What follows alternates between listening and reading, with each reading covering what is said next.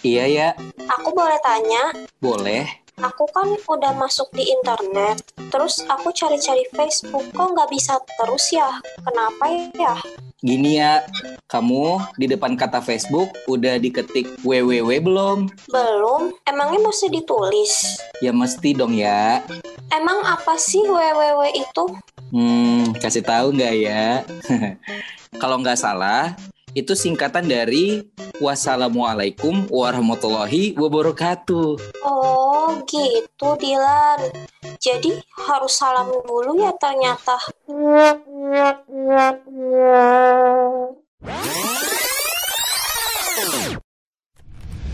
Ladies and gentlemen, here it is, the most listened to radio show on the planet. Even the other stations are tuned in too.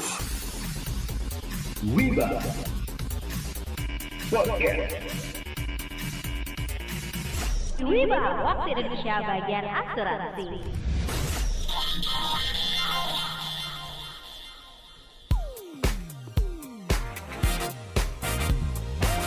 Hai hai hai Hola Wibers Hola. Aloha. Wibers, balik lagi di Wiba. Waktu Indonesia bagian asuransi. Ngobrolin asuransi secara ringan tapi berbobot. Kali ini kita ada di podcast Wiba Bukan Gibah episode ke 38. 38 Wow, amazing. Udah 38 kita ya sekarang ya Sebentar lagi kayaknya ulang tahun nih kayaknya nih. Bulan apa Oh sih? iya, iya, iya. Bener kan? Ulang tahun gitu Nah Wibers episode Kapan? Nah Wibers episode Wiba terbaru rilis setiap hari Sabtu jam 17.30 waktu Indonesia Barat Dan tentunya bisa didengerin di mana aja dan juga kapan aja Betul sekali. Dan kamu Wibers bisa dengerin Wiba Podcast melalui platform Spotify, Anchor, dan juga Apple Podcast. Ini merdu banget loh suara Anda ya kan? Dan Wibers, pastiin ya kamu tuh dengerin podcast kita sampai selesai. Biar info yang dapetin itu bisa semuanya sampai tuntas ya kita tangkap, kita dapetin tuh ilmunya. Dan jangan lupa untuk share dengan keluarga atau teman-teman kamu. Dan juga nih Wibers, jangan lupa untuk follow, like, dan komen akun Instagram kami at wiba.podcast. Hey guys, guys, guys. Iya iya Aloha. iya. Oi. Eh gue tuh mau ada cerita ya, mau ada sedikit sharing nih. Banyak Betul. banget ya, mungkin oh kita tuh yang selama ini kan kita bekerja, terus teman-teman kita ya bahkan mungkin orang tua kita atau ya siapa pun lah yang dekat sama kita kan pasti namanya bekerja pengen ya eh, untuk menabung, untuk menambah beli, pengen beli eh, properti mungkin, pengen beli uh, handphone baru mungkin, pengen beli sneakers baru dan sebagainya. Tapi banyak orang Indonesia itu lupa satu hal. Ada yang tahu nggak apa itu? Nabung, Ketika nabung. mereka bekerja, nabung, oke nabung, nabung, udah itu aja, nabung lupa, doang. lupa kalau nggak punya Nabung duit. untuk apa? lupa kalau nggak punya Nabung Hah? biar em, biar nggak ngutang. Nabung biar nggak ngutang. Ada lagi nggak? Nabung biar apa? Beli asuransi mbak. Beli asuransi, oke, good point, Dede. Ada lagi? nabung Mas Dika. buat pensiun mungkin saat-saat pensiun Clear, benar banget. Nah itu dia. eh betul ya. banyak banget orang itu hanya iya bener loh bener gitu yang gue maksud loh ya Allah. Jadi kita itu nabung untuk pensiun ya kan? Tapi kan nggak semua orang tuh memikirkan hal kayak gitu. Mungkin Mas Dika juga udah punya uh, pengalaman mungkin atau memang udah sadar gitu ya. Kalau gue pensiun Betul, nanti gue bakalan gimana betul nggak?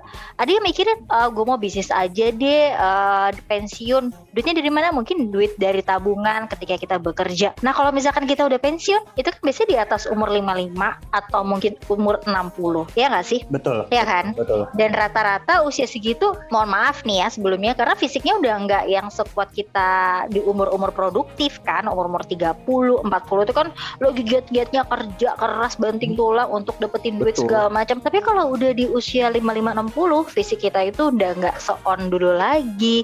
Jadi dan mungkin kalau membuka bisnis itu nggak segampang yang dipikirin, betul nggak? Atau mungkin ada lagi nih ya uh, fakta-fakta orang itu kalau udah pensiun itu mungkin ah udahlah gue mau ikutin uh, biar diurus anak. Wah itu sedih banget sih ya ada pemikirannya kayak gitu.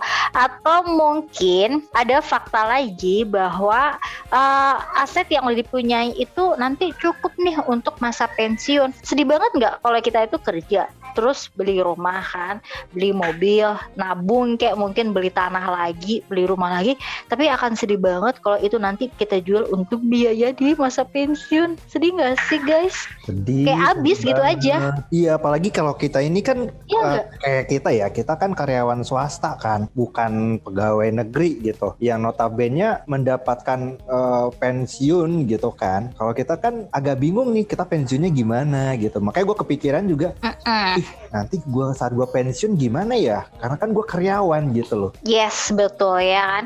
Yang tadi disebutin Mm-mm. di daerah benar juga tuh untuk bayar asuransi. Asuransi juga dijadikan uh, solusi juga nih ketika nanti untuk uh, biaya masa tua ya nanti. Tapi setidaknya nih kita sebagai seorang karyawan ataupun seorang pebisnis ya, kita tuh harus yang namanya menyiapkan dana pensiun mulai sekarang. Ya jangan kita tuh tergiur dengan untuk membeli ini itu karena itu nggak bisa dinikmati men sampai nanti akhir tua ya nggak sih? Setuju banget Mbak Tias. Ditambah lagi selain kebiasaan orang Indonesia ya yang secara umum belum begitu sadar tentang perencanaan dana masa pensiun dan juga terdapat banyak mitos-mitos nih teman-teman dan juga Webers yang eh, dipercaya oleh masyarakat gitu sehingga keinginan gitu ya kesadaran untuk menyisihkan dana untuk masa pensiun nantinya itu semakin kecil gitu kesadarannya. Nah mitos yang pertama nih mungkin teman-teman udah sering denger juga ya bahwasanya kan udah dapat pensiun dari perusahaan gitu kalau bekerja atau juga kan negara juga sudah menyiapkan program jaminan sosial seperti itu. Nah pertanyaannya apakah ini cukup gitu ya? Kemudian mitos yang kedua yang kayak udah dibilang sama Mbak Tias tadi, kan aku punya anak, nanti anak-anak aku yang akan eh, membantu aku di hari tua atau hari pensiun seperti itu. Nah masalahnya sebenarnya ketika kita memasuki usia pensiun gitu ya, bisa jadi anak-anak belum bisa support diri mereka sendiri secara finansial, mereka belum bebas secara finansial sehingga memberatkan mereka justru ketika harus mensupport kita di masa pensiun. Yang ketiga, saya kan masih bisa bekerja gitu. Saya eh, masuk usia pensiun bisa aja tetap bekerja dan membuka usaha dan lain-lain. Nah tapi faktanya adalah nggak semua orang tuh bisa dipekerjakan kembali setelah memasuki usia pensiun gitu ya. Ataupun kalau kita ingin membuka usaha sendiri, belum tentu kita memiliki ketahanan fisik gitu ya, kebugaran eh, untuk mengurus eh, usaha yang kita bangun secara utuh gitu loh teman-teman. Kemudian yang terakhir nih mitosnya adalah saya udah punya cukup tabungan dan aset di masa pensiun saya. Sayangnya banyak orang yang salah menempatkan asetnya untuk hari tua. Rata-rata aset tersebut ditempatkan secara tunggal tanpa adanya diversifikasi investasi. Jadi gitu Webers. Ya mas, dan kebanyakan dari kita merasa kalau aset yang dimiliki sekarang sudah cukup untuk menghidupi masa pensiunnya nanti. Padahal ya kalau dipikir-pikir pada saat nanti kita pensiun kan pastinya kita lebih banyak waktu luang. Pastinya lebih pingin ini itu ini itu nggak mungkin kita di rumah doang dong. Pasti pingin jalan-jalan. Sama juga dengan kalau masih aktif sekarang ya masih aktif bekerja Sabtu Minggu pasti kita jalan-jalan kan sama teman-teman. Nah, apakah nanti pas tua masih bisa seperti itu? Apakah aset yang kita miliki sekarang cukup untuk menghidupi kita sebagaimana kita hidup sekarang tanpa ada penurunan gaya hidup? pastinya aset akan berkurang dong Dede. Dan ujung-ujungnya nanti pada saat sudah tua kita malah merepotkan anak kita gitu. Dan itu jangan sampai deh kita ngerepotin anak kita pada saat sudah tua. Kasian banget anak-anak kita nantinya. Betul nggak sih guys? Benar, benar wo. Jangan sampai ngerepotin anak. Malah kalau bisa jadilah grandma-grandma idaman yang ngejajanin cucu-cucunya guys. Betul, betul. Jangan sampai grandma yang minta uh, uang jajan gitu ya sama anak cucunya. Iya, aku juga pengen dong jadi grandma-grandma yang gaul gitu ya masih ke mall sama cucu-cucunya ngejajanin cucu-cucunya dan tentunya kita bisa bis, dan tentunya kita masih bisa hidup mandiri. Setuju, setuju banget. Nah, berhubung kita berbicara atau ngobrolin mengenai pensiun ya teman-teman, kita sudah kedatangan orang yang luar biasa, yang expert banget nih di bidang pensiun ya. Langsung aja kita panggil Pak Firman. Hai Pak Firman, apa kabar Pak? Hai Dika. Nah, Wibers, Pak Firman ini adalah salah satu head departemen pensiun. Bener ya Pak ya? Bener ya Pak ya? Tahu? Ya betul. Betul. Nah, boleh Eh, sedikit apa, head eh, betul head of pension department. Boleh sedikit perkenalan diri nggak Pak mengenai Bapak? Oh boleh banget Dika. Ya. Oke, saya kebetulan juga pengurus eh, salah satu pengurus di asosiasi eh, DPLK Mhm. dan saya sudah berkecimpung di bidang dana pensiun dari tahun 1996. wow. Lama juga di 12 tahun lebih di konsultan retirement jadi yang membantu perusahaan-perusahaan dalam men-setup eh, program pensiunnya mereka juga gitu. Hmm, pengalaman Pak Firman ternyata udah udah luar biasa banget ya Pak Firman ya. Dan eh, sudah mengisi juga jadi eh, speaker-speaker di webinar-webinar Hmm. eh, beberapa kali lah. Oke. Cukup banyak lah tahun lalu. Tapi dengar-dengar suara Pak Firman nih ya kayak dengar salah satu gubernur di Indonesia deh Pak. Suaranya tuh asik banget nih, bener gak teman-teman? Bener, renyah kayak kalau didengar tuh renyah enak banget gitu. Enak banget. bener. Mirip Pak Ridwan Kamil nih. Nah Pak betul. Firman gaya ngomongnya mirip. Oke, Ada yang mau tanya-tanya dengan Pak? Semoga eh, Semoga apa Pak? Semoga jadi gubernur juga Pak. eh, amin. Amin. Amin, kita aminin ya. Oke Pak, Pak Tias mau nanya nih. Tadi kan kita udah ngobrol-ngobrol mengenai uh, pensiun. Gimana caranya sih kita itu biar masa pensiunnya nanti itu bahagia, sejahtera, uh, mandiri secara finansialnya. Dan DPLK ini bisa dijadikan solusi yang tepat ya Pak untuk hal itu. Nah, Bapak ini kan sebagai ahlinya nih Pak di bidang pensiun dan juga DPLK.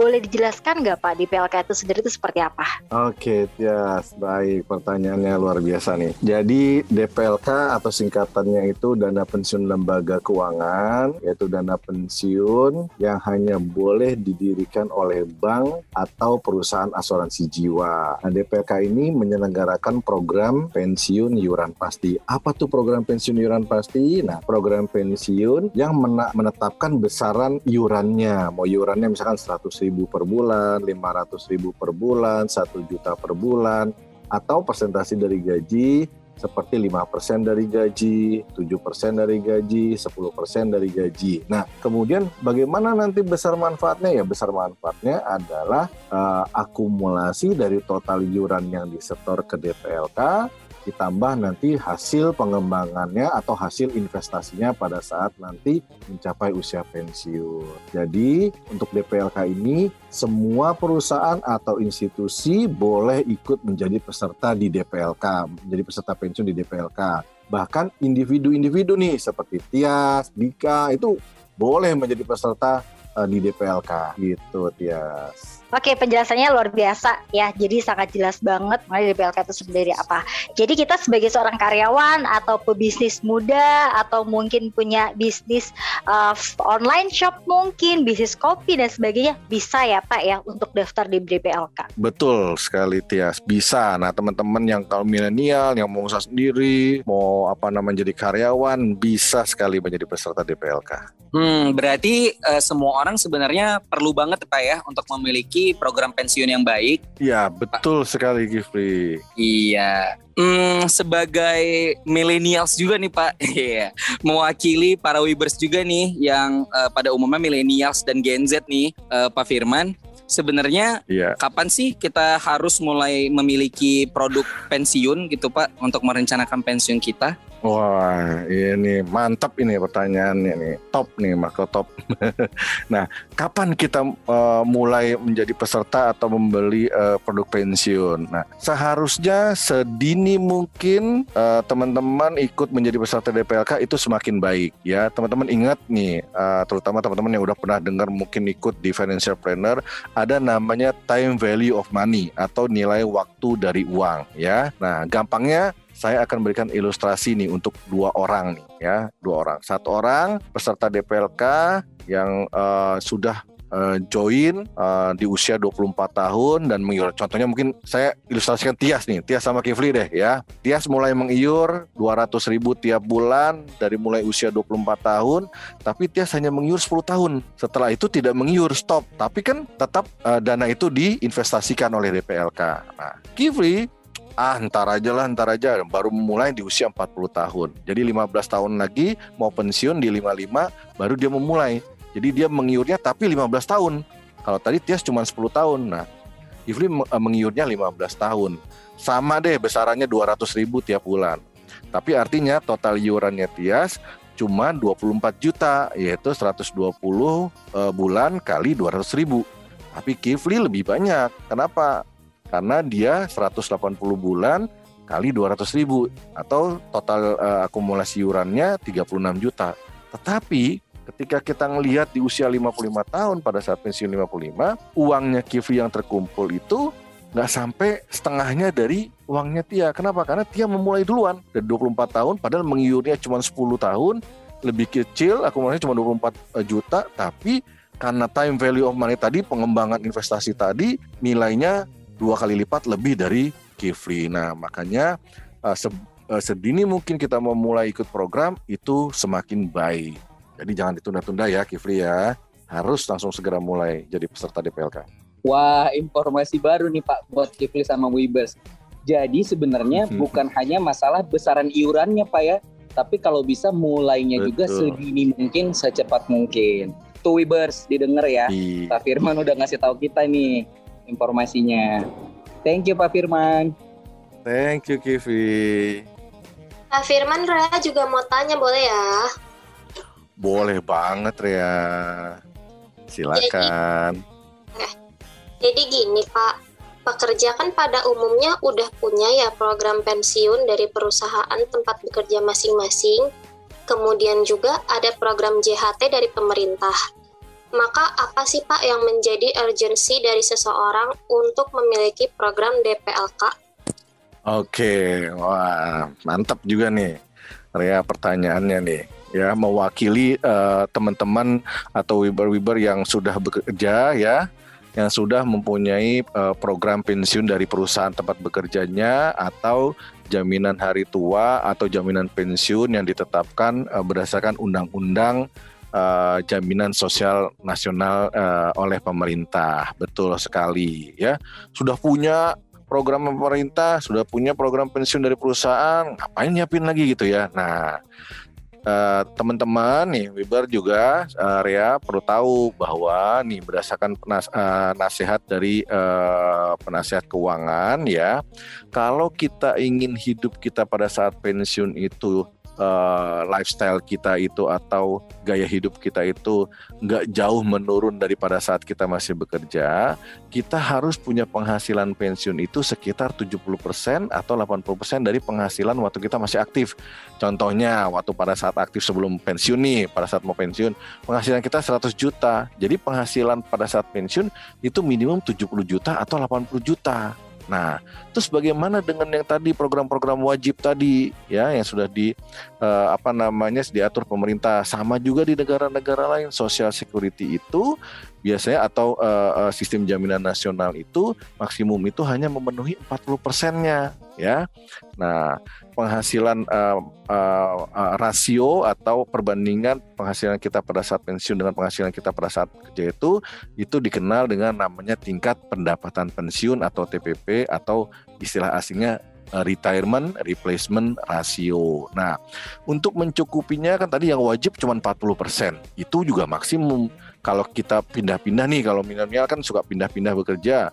Artinya nggak akan maksimum sampai dengan 40%, mungkin cuma 30% maksimumnya. Sehingga gapnya masih kekurangannya masih 30% sampai 40%. Nah, dari mana kita harus nutupin? Ya kita bisa harus berinvestasi ya, eh, macam-macam investasinya. Nah, salah satunya juga menjadi peserta DPLK secara sukarela secara individu, secara kesadaran sendiri kita menjadi peserta DPLK untuk menutupi kekurangannya seperti itu. Itu urgensinya, Rea. Wih, berarti DPLK-nya ini bisa jadi solusi untuk mempertahankan gaya hidup ya Pak? Iya, benar sekali. Jangan sampai setelah kita pensiun, aduh turun sekali gaya hidup kita, apalagi menjadi tanggungan dari orang lain, dari saudara, dari anak, jangan sampai ya. Nah, kalau bisa dikatakan jangan sampai ada penurunan gaya hidup, benar gitu ya Pak ya? Iya, betul. Nah, kalau gini Pak, berarti secara umum, apakah masyarakat Indonesia ini udah memiliki persiapan yang cukup nggak sih Pak untuk masa pensiun mereka? Nah, ini menarik nih Dika nih. Ini ini data nih yang bicara nih. Nah, berdasarkan data statistik dana pensiun yang dikeluarkan oleh Otoritas Jasa Keuangan atau OJK ya, bahwa total peserta dana pensiun kita sampai dengan tahun 2019 ya itu baru 4.387.200 peserta atau sekitar 5,48 persen dari total pekerja formal kita yang sekitar yang lebih dari 80 jutaan itu. Ini masih kecil sekali nggak nyampe 10 persen, even nggak sampai 10 persen. Dan kemudian Bank HSBC itu mengeluarkan survei ya tahun 2000 awal tahun 2019 surveinya dilakukan di 2018 yang judulnya adalah Future of Retirement uh, 2018 ya dengan responden dari Indonesia. Jadi ada beberapa negara. Nah, Indonesia respondennya itu ada 1050 responden. Mengatakannya bagaimana? 9 dari 10 responden menyatakan kekhawatiran mereka untuk bisa menutupi biaya beragam biaya di masa pensiun. Artinya apa? 90% orang Indonesia itu nggak siap masa pensiunnya, nggak cukup uang pensiunnya ya. Jadi masih sangat sedikit sekali. Itu yang uh, mungkin nanti teman-teman harus uh, memperhatikan ini nih. Dika. Berarti memang banyak masyarakat Indonesia yang belum uh, mempersiapkan pensiun gitu ya Pak artinya ya Pak ya? Ya betul. Nah ini dengan bicara di sini nih uh, semoga uh, teman-teman milenial akan meningkatkan uh, jumlah nih peserta dana pensiun nih. Lebih aware gitu ya Pak ya mengenai pensiun gitu iya, ya Pak? Iya, iya. Makanya thank you nih teman-teman nih semuanya nih bisa mengadakan seperti ini. Pas, pas banget ya Pak ya kita ngobrolin pensiun sekarang gitu kan. iya, pas banget dan kebetulan pemerintah Jokowi ini sekarang ini sangat mendorong untuk uh, masyarakat lebih menyiapkan uh, program pensiunnya karena akan membantu pemerintah untuk menyiapkan dana di dalam negeri. Um, ini mungkin um, pertanyaan titipan nih Pak dari para Webers kali ya. Karena Pak bagi millennials dan Gen Z ini kemudahan itu menjadi salah satu faktor penentu nih Pak ya kan untuk mengikuti sebuah program. Nah, pertanyaan Kifli adalah gimana sih Pak cara menjadi peserta program pensiun DPLK dan cara mencairkannya apakah mudah atau bagaimana Pak? Ah betul sekali Gevi, setuju. Memang kalau milenial nih, kaum Z nih uh, ingin yang simple ya, yang gak ruwet, nah gitu. Nah untuk menjadi peserta DPLK itu sangat mudah sekali ya. Cukup mengisi ya, cukup mengisi formulir pendaftaran peserta ya, dan dilengkapi dokumen yang dipersyaratkan. Contohnya identitas, kopi KTP kita, kopi NPWP, kopi KK. Itu saja bisa dikirim, nggak perlu datang, udah bisa langsung menjadi uh, peserta uh, DPLK. Nanti pihak DPLK kemudian akan mengkonfirmasikan nomor rekening DPLK untuk uh, teman-teman store iuran uh, DPLK-nya. Jadi sangat simpel sekali bahkan beberapa sudah menyiapkan formulir-formulir itu dalam bentuk online. Nanti sudah online tinggal upload semudah itu untuk bisa menjadi peserta DPLK. Nah, kemudian bagaimana nih udah menjadi peserta? Cairinnya gampang nggak nih? Susah nggak nih gitu ya? Mencairkan atau mengklaim manfaat DPLK juga sangat mudah. Nggak perlu datang, tinggal mengisi form lagi, form klaim ya atau form cairan dilengkapi dengan dokumen-dokumennya lagi ya, dokumen persyaratan umum lah, dokumen KTP ya, NPWP untuk dicocokin dengan data yang sebelumnya disampaikan sama kopi cover buku rekening informasinya untuk ditransfer ke mana. Udah tinggal tunggu beberapa hari kerja masuk ke rekening kita langsung gitu. Sangat mudah kan? Wah, keren banget ternyata mudah juga ya, Pak. Jadi uh, untuk daftarnya itu mudah, semuanya dengan sistem online, pencairannya pun juga gampang. Dan tentunya Webers, DPLK ini bisa menjadikan salah satu solusi nih ya, bahkan solusi yang tepat banget. Kalau kita tuh pengen masa tua kita tuh bahagia, pensiun kita itu nggak usah mikirin uh, masalah keuangan ya, apalagi sampai hal terburuk yaitu bergantung pada orang lain nih. Jangan sampai dan tentunya bisa langsung untuk mendaftarkan diri menjadi peserta dari DPLK.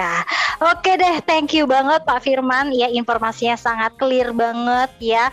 Masuk banget nih di kita. Jadi kita udah ngeh banget nih di PLK itu seperti apa tentunya. Thank you Pak Firman sudah hadir di Wiba ya Pak. Thank you, Tias. Oke, nah Pak Terima boleh nggak kasih yes Pak sama-sama kasih satu uh, kata penutup nih Pak untuk teman-teman Webers nih mengenai DPLK itu seperti apa dan mungkin Bapak kasih ajakan nih yuk mulai sekarang kita harus uh, menyiapkan dana pensiun atau bagaimana gitu Pak boleh ya Pak Oke, ya kepada Webers nih dan teman-teman Dika, uh, Rea ya, uh, persiapkan dana pensiun Anda sebaik mungkin, sedini mungkin ya. Mulai saja dengan sesuai dengan kemampuan kalian. Jadi jangan ditunda. Mulai dulu dengan sesuai kemampuan kita ya uh, untuk menjadi peserta DPLK karena menjadi peserta DPLK itu tadi sangat mudah ya dan teman-teman Wibers nanti di usia pensiunnya menjadi lebih bahagia dan menjadi independen secara finansial bukan itu yang menjadi tujuannya juga daripada kaum milenial ya uh, untuk uh, financial freedom pada saat uh, sekarang dan pada saat nanti uh, di usia pensiun. Yuk siapkan pensiun. Thank you Tias. Thank you banget Pak Firman, thank you juga sudah mampir ya di Wiba Podcast kita, kasih ilmunya, sharing-sharingnya sangat luar biasa.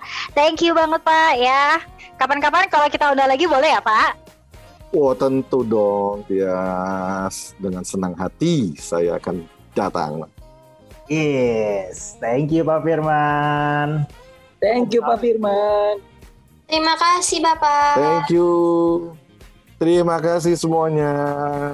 Nah, Wibers, setiap episode ada aja ya Wibalogis yang kita ajak ke Wiba Podcast untuk ngobrol-ngobrol bareng nih Wibers. Nah, kira-kira siapa lagi ya yang akan kita hadirkan untuk Wiba Podcast episode minggu depan? Makanya Wibers selalu dengerin ya Wiba Podcast kita setiap hari Sabtu jam 17.30 waktu Indonesia bagian Barat di platform Spotify, Anchor, dan juga Apple Podcast. Nah Webers, podcast ini sangat bermanfaat banget. Makanya bantu kami untuk mendengarkan podcast ini sampai selesai.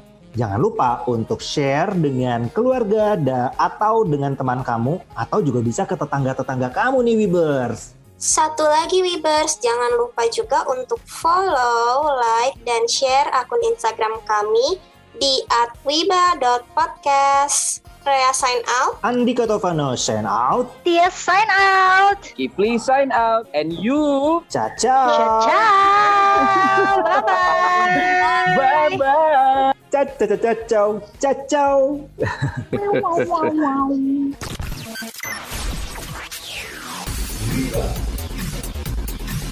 for